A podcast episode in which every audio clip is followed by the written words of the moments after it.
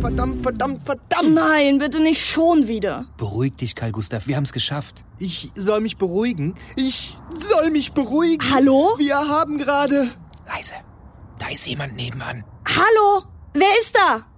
Äh, hallo? Äh, Entschuldigen Sie die Störung, wir suchen eine ältere Frau. Und warte ab, wenn wir sie finden. Die ist gerade wieder gegangen. Wohin? Ich habe keine Ahnung. Und ehrlich gesagt ist mir das auch völlig egal.